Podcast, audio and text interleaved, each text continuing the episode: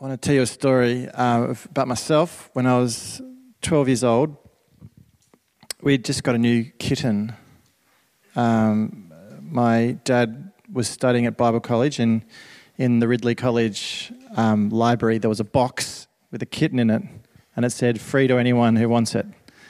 And he, his heart went out to this cat. So he brought it home, and for the first few weeks, we, you know, we were playing with our little kitten Tiddles, who was white and had two different coloured eyes, like David Bowie. And um, I'd heard that cats always land on their feet when they when they fall out of trees and and things like that. So I was in my mum and dad's bedroom and I was ex- playing with that experiment.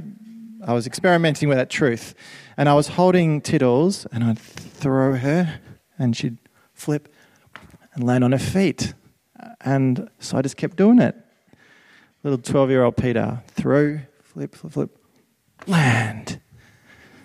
Throw, flip, flip, flip, land. Throw, flip, flip, ow, ow, ow, and broke her leg. And so Tiddles ran out down the kind of hallway with his leg sort of in the air like that. She was like like six weeks old. And I just sort of stood there frozen mortified. And so we had dinner, and dad sort of got Tiddles and took it to the vet, and I was just in shock. And I had to go to orchestra practice that night. And the last thing that I heard was, she might have to be put down. Catherine laughs. and um, so I sat there through orchestra rehearsal, two hours, two and a half hours, or whatever it was, more, like feeling this great sense of shame. Shame that I could inflict pain, even possibly kill an innocent little animal. I, I wasn't so much thinking about the action of what I'd done, although I was, but more about who I am as a person. I want to tell you another story about myself. This is 10 years later, oh, eight years later, eight years later. I was in, when I was at uni, I, when I graduated, I was in a string quartet called the Linus String Quartet. And um, we were good. We were we um, we won awards at uni, the chamber, chamber music competition twice. I think we won it twice, and we got um, asked by the Melbourne Festival, which is you know the big Melbourne Festival, the arts festival, to perform in their uh, chamber music series. So that was pretty prestigious, and and it was broadcast live on the ABC and all this sort of thing. So we were, you know, we practiced hard, and and we were also really close friends, all of us, and um, so that went really well. That was about 1998, I think. Then in 99, um, we got asked to do it again. So we were really excited. And over summer, we'd done a, um, we'd done a work uh, a conference in, at the National Academy of Music, which was prestigious for us back then. And it was all exciting. A few months went by, and, and I hadn't heard anything about when the rehearsals would start. So I, I rang up uh, one of the violinists in the group and said, Oh, oh, so when's the rehearsal starting for, for the next concert? And she said, it was silence. And she said, um, oh, I thought I told you. Um, we've, we've got another viola player. Oh, sorry, sorry, sorry. You know, when people do that, that sort of, they, they, they couldn't face up to their, their, the confrontation, so they just sort of bypassed it altogether. Meanwhile, I'm on the other end of the line and I was just horrified. Like I was I was in shock because these were my friends. And you got to remember, I was a full time musician at that stage. Well, that's my whole life, you know. I was, and I, I, was like, this is what I want to do. And um, these are my friends. And they've just dropped me from the group and they didn't even tell me. And I've already been telling all my, all my friends that I'm going to be doing this. And again, I felt this great sense of shame that came over me. And it was all about who I am as a person because my identity was tied up in, you know, um, me as a musician. And that was who I am. And now this is all being called into question. I'm asking myself, is my life worth what has the last 20 years been worth what I've been investing in and what's my future going to be? Shame. Well, we're going to talk about shame today. Uh, some of you, if you're one of the nine million people who look at TED Talks, would have heard of the famous uh, Brene Brown. And um, she is um, a TED Talk megastar and is a specialist in shame. That's what her research is in. Um, and she says that there's actually an epidemic of shame going on in Western culture. And if you look at um, the brokenness in people's behaviour, a lot of it has to do with their shame. With my shame, I had started thinking not, I had made a mistake and now I'm not in the group anymore. I started thinking, I am a mistake. And this is what shame does it starts to cause us to question who we are as people. Shame can come from being rejected and humiliated. Maybe a relationship that's broken up, you, you, you know, or a friend that's rejected you, a divorce. You get the sack from your job. You fail your exam. You make a professional error with major consequences. Um, I think of the doctors in, in, here who stick the knife into people and do surgery, and I just think, man, just stick it a bit too far and you'll chop the wrong thing off, you know. Or the people who deal with accounts, you know, in this room. You press the wrong zero or the wrong button, or you accidentally click on the wrong thing, and suddenly millions of dollars go in the wrong direction. This can lead to our shame. Uh, Brown's research into shame shows that um, men and women feel it the same, but it's often over different things. So for women, she says that um, women often feel shame around trying to do everything, so and appear totally calm, to have a successful career, relationships, family, beauty, um, and trying to look like it doesn't even break a sweat. And she she said a lot of the research shows that this is what causes a lot of shame for women because nobody can achieve that. And for men, on the other hand, men tend to feel shame about weakness, so trying not to look weak. And I know that's true for myself that one of my great fears is letting my family down, letting my wife down, letting my kids down, because I am not perfect.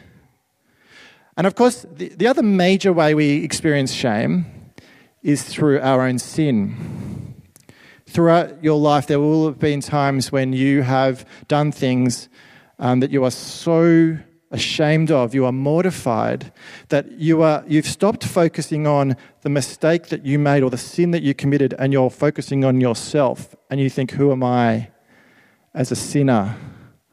Um, you have a tape playing in your head that says, Who do you think you are? You are such a sinner, you will never be accepted by God. If anybody finds out how bad you are, your life is over. That's what shame can do to us. So, as Christian disciples, what we want to do is we want to take a journey from shame to acceptance, from having our identity shaped by our shame to having our identity shaped by our acceptance from God as children of God.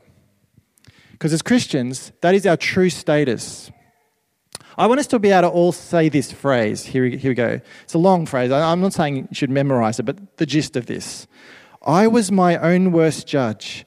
I used to fear being exposed as unimpressive, unsuccessful, and unimportant.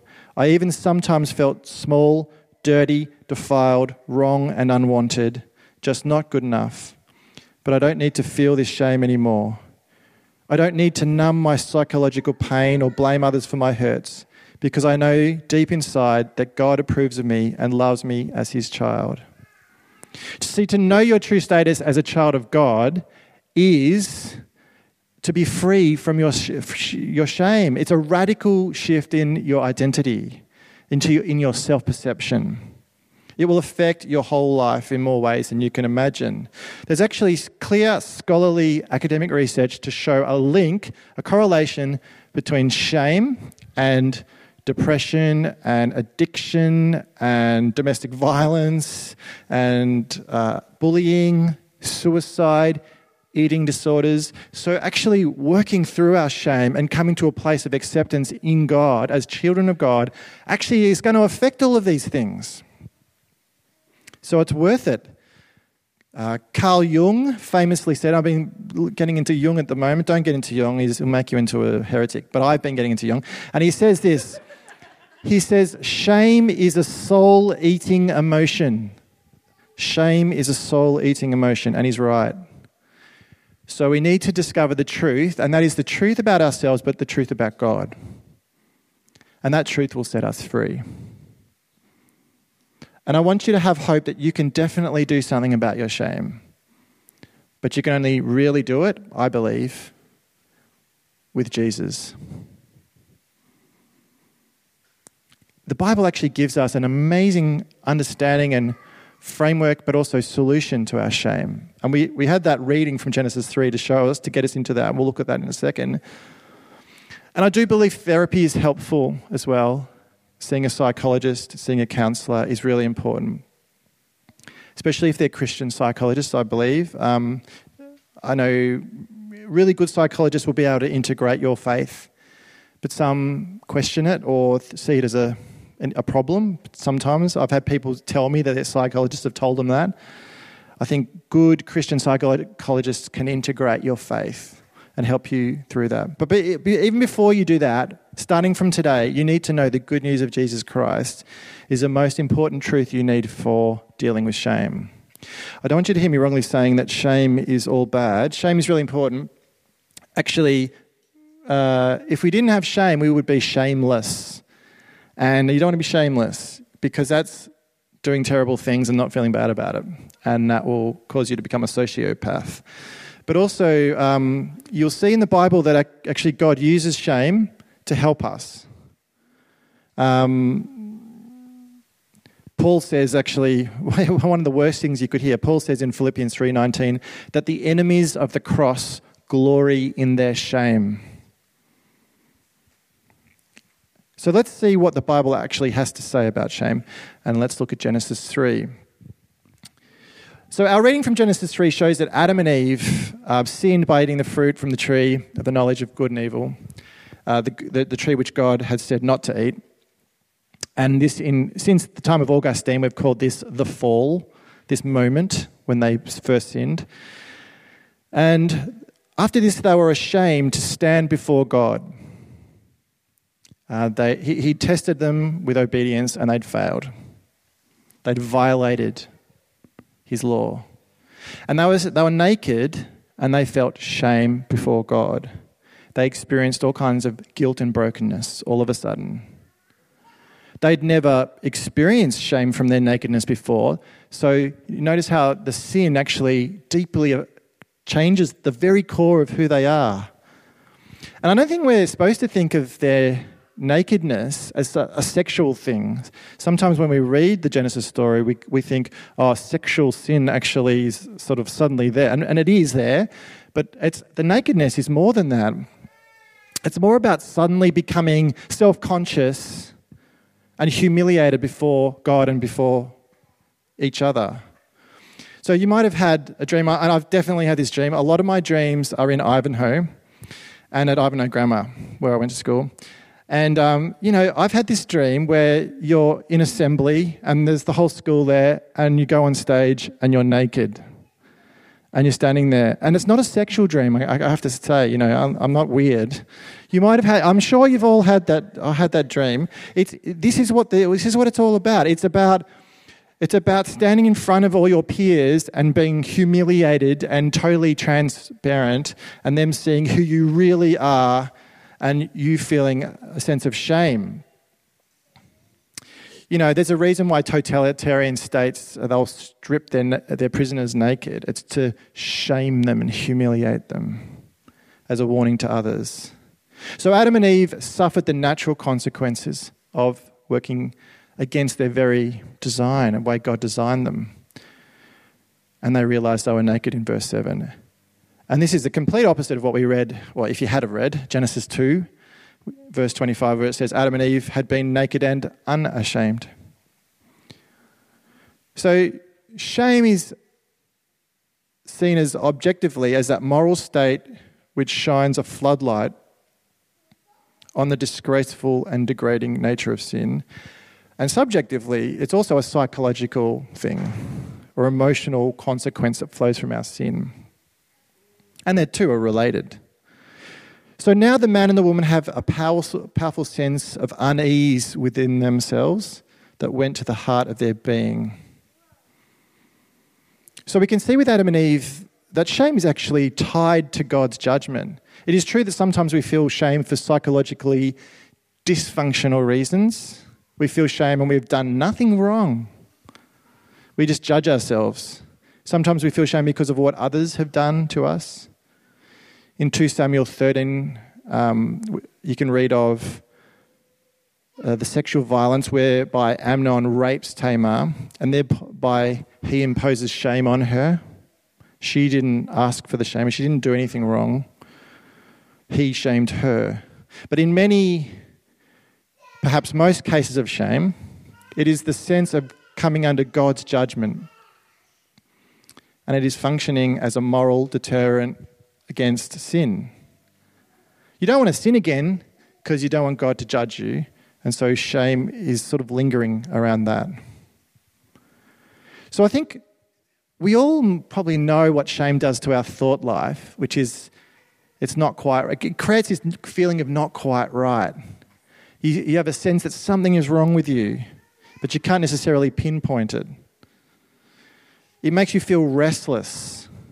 And this restlessness can drive us to try and um, distract ourselves or um, become wild and rebellious or assert our independence or make us a people pleaser to try and push away the shame.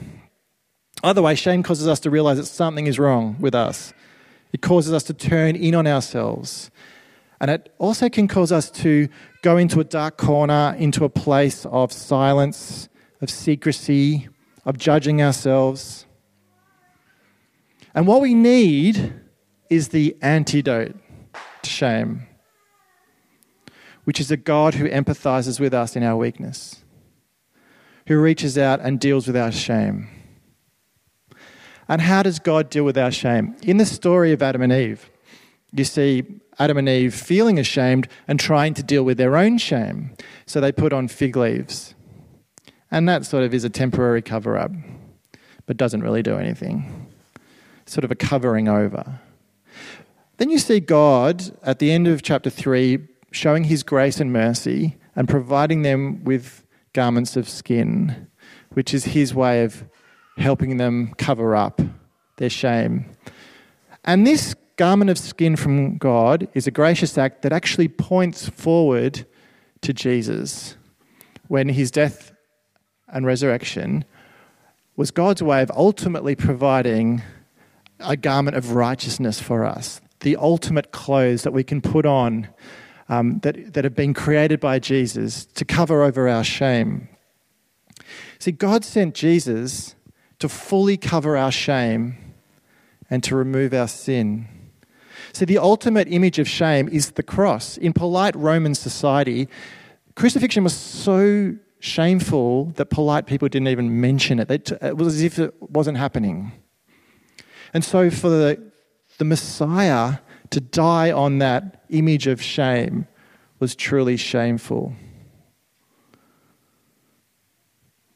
It's shameful also because on the cross, Jesus takes on all of our shame. Listen to Hebrews 12, verse 2. For the joy set before him, that is Jesus, he endured the cross, scorning its shame, and sat down at the right hand of the throne of God. And I came up with this phrase for the Bible study for, for this week, which is this Jesus was shamed onto the shameful cross so that he could remove our shame. And by doing this, he brings us back to God. And so now we can rejoice in this knowledge that we are children of God. John 1:12 says, "But as many as received him, to them he gave the right to become children of God, to those who believe in his name. And this is God's act of love to us. This is his way of dealing with his shame. He's like, I know what you've done. I'm going to forgive you, and I'm going to include you in my family. And that is the ultimate way you can deal with someone's shame is to love them, to empathize with them, and to show grace to them. But when God does it, it's permanent. 1 John 3, verse 1 says, See what great love the Father has lavished on us, that we should be called children of God, and that is what we are. So if you've received Jesus as your Lord, if you believe that He is the Son of God, then you have been forgiven and you have the right to call yourself a child of God. This is your true identity. No matter what sins you've committed, no matter what sins have been committed to you, no matter how you judge yourself, no matter what, what you've done that's uh, caused you to feel like you're a failure, Jesus has restored you to God. And in our passage from Romans 8, it says this the spirit you receive does not make you slaves anymore so that you live in fear again. Rather, the spirit you, you received brought about your adoption to sonship. Um, and and this, this kind of phrase, adoption to sonship, is a term referring to the full legal status that the firstborn son would have had in those times. So it applies equally to males and females. And by him, it says, we cry, Abba, Father. So you have the new intimacy with God where you can call God um, uh, Father, Daddy, like in the same way that you might to uh, an earthly father who you have a healthy, functional relationship with. And then it says, verse 16, the Spirit Himself testifies with our spirit that we are God's children. Now, if we're children, then we are heirs, heirs of God, and co heirs with Christ, if indeed we share in His sufferings, in order that we may also share in His glory. And then in verses 18 onwards, it goes on to explain that even though you are children of God, yeah, it can sometimes not necessarily feel like this. Like, in the sense that, we're focusing on the word feel, our lives will be characterized by groaning, it says by pain and suffering. We'll, we will feel the scars of our shame sometimes, even though we are forgiven people, even though our true status is children of God. Maybe we will continue to judge ourselves in error because we're still weak and we're not in heaven yet. But, you know, Jesus died on the cross, rose again 2,000 years ago, and God has not been sleeping since then. He actually it says in this passage in Romans that he has sent us his spirit, Romans 8:26. The spirit helps us in our weakness. We do not know what we ought to pray for, but the spirit himself intercedes for us through wordless groans. So the journey from shame to acceptance is not something we do on our own. It's not something that you know we have to strive for like some kind of bodybuilder or marathon runner. Actually, it's something that God does in us. The Holy Spirit works to reshape our identity so that we can fully realize who we are. The Spirit also works to reshape our character so that we can actually live as children of God. And that's one of the things both Jesus and Paul teaches the Christians, the disciples, to make sure you live it out. If you're going to have this new status as children of God, live as children of God. And the Spirit works in our character. So you will go through different times in your life as a child of God where shame will still come and overwhelm you for different reasons. And even though you know that you're accepted as, as a child of God and that Jesus has forgiven you and that He's gone on the cross, He's been shamed on the cross of shame to take away our shame, yet you will feel burdened at different times. And it's really normal, okay? Don't think you're a failure as a Christian if you do feel shame. Don't feel like there's something like, oh, God's left you alone and you're now in your shame. That's not true. Human psychology and memory is complex, let me say. Memory does heal sometimes for some people, and sometimes it lingers on like scar tissue for the rest of our lives. And sometimes lingering painful memories can be a positive thing in a weird way because it might be God's way of deterring us from going back to where we were.